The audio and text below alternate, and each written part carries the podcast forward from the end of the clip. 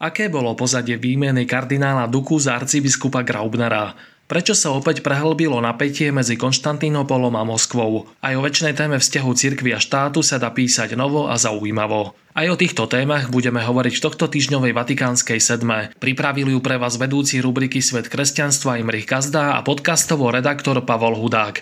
Tak nech sa vám príjemne počúva. Aké bolo pozadie výmeny kardinála Duku za arcibiskupa Graubnera? Prečo sa opäť prehlbilo napätie medzi Konštantínopolom a Moskvou? Aj o väčšnej téme vzťahu cirkvi a štátu sa dá písať novo a zaujímavo. Aj o týchto témach budeme hovoriť v tohto týždňovom vydaní Vatikánskej sedmy. Autorský ju pre vás pripravil vedúci vydania Svet kresťanstva Imrich Gazd Autorský ju pre vás pripravil vedúci sveta kresťanstva Imrich Gazda a podcastovo redaktor Pavol Hudák. Tak nech sa vám príjemne počúva. Pápež František sa menovaním Jana Graubnera za nového pražského arcibiskupa postaral o veľké prekvapenie. Toto meno je v českom prostredí síce dlhé roky známe, no práve preto nebolo očakávané. 4 roky trvajúce nadsluhovanie kardinála Duku bolo všeobecne interpretované tak, že Vatikán si dáva záležať na výbere jeho nástupcu. Očakávanie generačnej obmeny bolo brané s takou istotou a samozrejmosťou, že menovanie starej známej tváre vyvolalo väčší rozruch, ako by to bolo v prípade úplne neznámej persony. Napokon prekvapenie netajil ani samotný Graubner, ktorý je olomouckým arcibiskupom celé 3 ročia a vo veku 73 rokov sa už skôr ako po nových výzvach obzeral po cirkvi cirkevnom dôchodku. Pozrieme sa teraz trošku do zákulisia.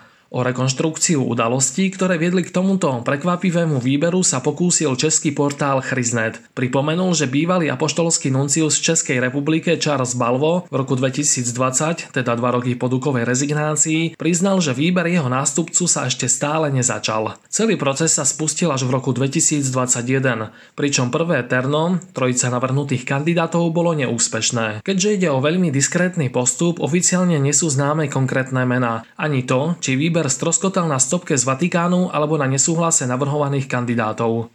Špekulovalo sa napríklad o plzenskom biskupovi Holubovi, kráľovohradeckom biskupovi Vokálovi a bževnovskom arciopátovi Šiostronkovi.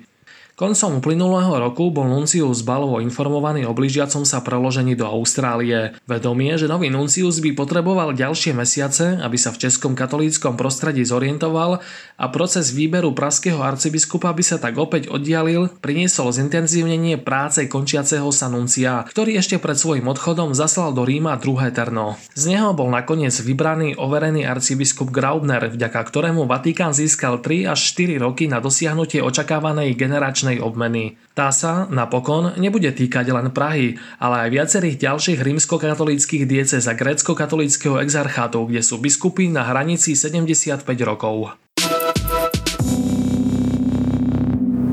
Nemenej zaujímavé ako zákulisie bolo dianie na otvorenej scéne. Menovanie nového arcibiskupa oznámili v priamom prenose TV Noe za prítomnosti oboch hlavných aktérov. Obaja neskôr vystúpili aj vo vysielaní českej televízie. Arcibiskup Graubner zaujal otvoreným priblížením okolností, za ktorých sa dozvedel o svojom menovaní. Nevynechal ani opis telefonátu s prefektom kongregácie pre biskupov, počas ktorého obaja odľahčene hovorili o svojom vysokom veku. Najsilnejším momentom však bolo poukázanie na to, že tu vlastne ani tak nejde o Duku či Graubnera. Vy ste si ma nevybrali a ja vás tiež nie. Obrátil sa novovymenovaný na pracovníkov arcibiskupského úradu.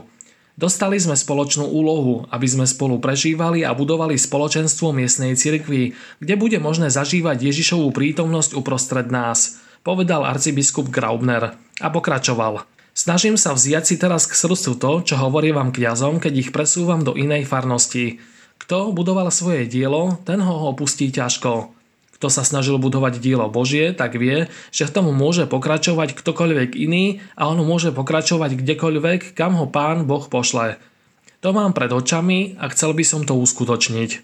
Zbaliť si na staré kolena kufre a po 30 rokoch začínať na novom pôsobisku s vedomím, že som len dočasným riešením, to si vyžaduje veľkú dávku pokory a oddanosti. Hovoriť o tom otvoreným spôsobom pred kamerami, to už chce aj kusisko odvahy a absencie seba strednosti. Prvé okamihy ukázali, že Jan Graubner je naozaj dobrá voľba a spôsob, akým k výmene na najvyššom poste Českej cirkvi došlo, môže byť inšpiráciou aj pre Slovensko. Vypočujte si aj ďalšie udalosti z diania v cirkvi v skratke. Pápež František po dvoch rokoch pandémie svetorečil 10 osôb, medzi nimi aj pustovníka Charlesa de Foucaulta. Vatikánsky sekretár pre vzťahy so štátmi Paul Richard Gallagher navštívil Ukrajinu. Zavítal do Kieva a Lvova, ale aj do Buče, Irpíňa a Vorzeľu. Ekumenický patriarcha Konštantinopola prijal do eucharistického spoločenstva severomacedonských pravoslavných veriacich. Tento krok pobúril moskovský patriarchát. Srbská pravoslavná cirkev reagovala zdržanlivo. Aj o tejto téme sa viac dočítate na našom webe. Predstavitelia kresťanských cirkví vo Svetej Zemi odsúdili tvrdý zásah izraelskej polície na pohrebe novinárky televízie Al Jazeera. Polícia kontrovala vyhlásením, že kresťanskí lídry sa správajú nezodpovedne. Počas streľby v presbyteriánskom kostole v Kalifornii zahynula jedna osoba, 5 ďalších bolo zranených, všetci mali tajvanský pôvod. Maďarský kardinál Peter Erdo odovzdal ocenenie biskupovi Jozefovi Haľkovi, ktorému udelil spolok svätého Štefana v Budapešti. O všetkých spomínaných témach, ako aj ďalšie zaujímavé články si môžete prečítať aj na našom webe svetkresťanstva.postoj.sk. Na úvod Vatikánskej sedmy sme avizovali, že dnes budeme hovoriť aj o tom, že o väčšnej téme vzťahu cirkvi a štátu sa dá písať novo a zaujímavo. Viac si o tom povieme v tradičnej knižnej bodke. Vzťahy medzi cirkou a štátom sú väčšnou témou, až by sa mohlo zdať, že sa k nej nedá napísať už nič nové.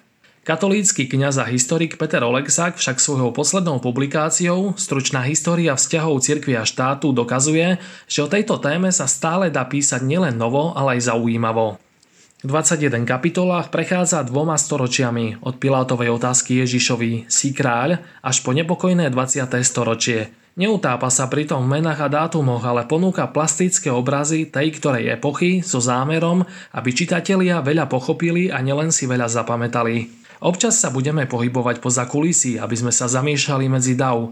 Kniha dáva pomerne veľký priestor rozprávaniu, no zároveň sa pokúša priblížiť veľkú tému európskych dejín na základe štúdia dobových prameňov a histografických prác, ktoré vyšli v ostatných rokoch, ozrejmuje autor v úvode publikácie. Prajeme vám pekný a radostný víkend. Do počutia.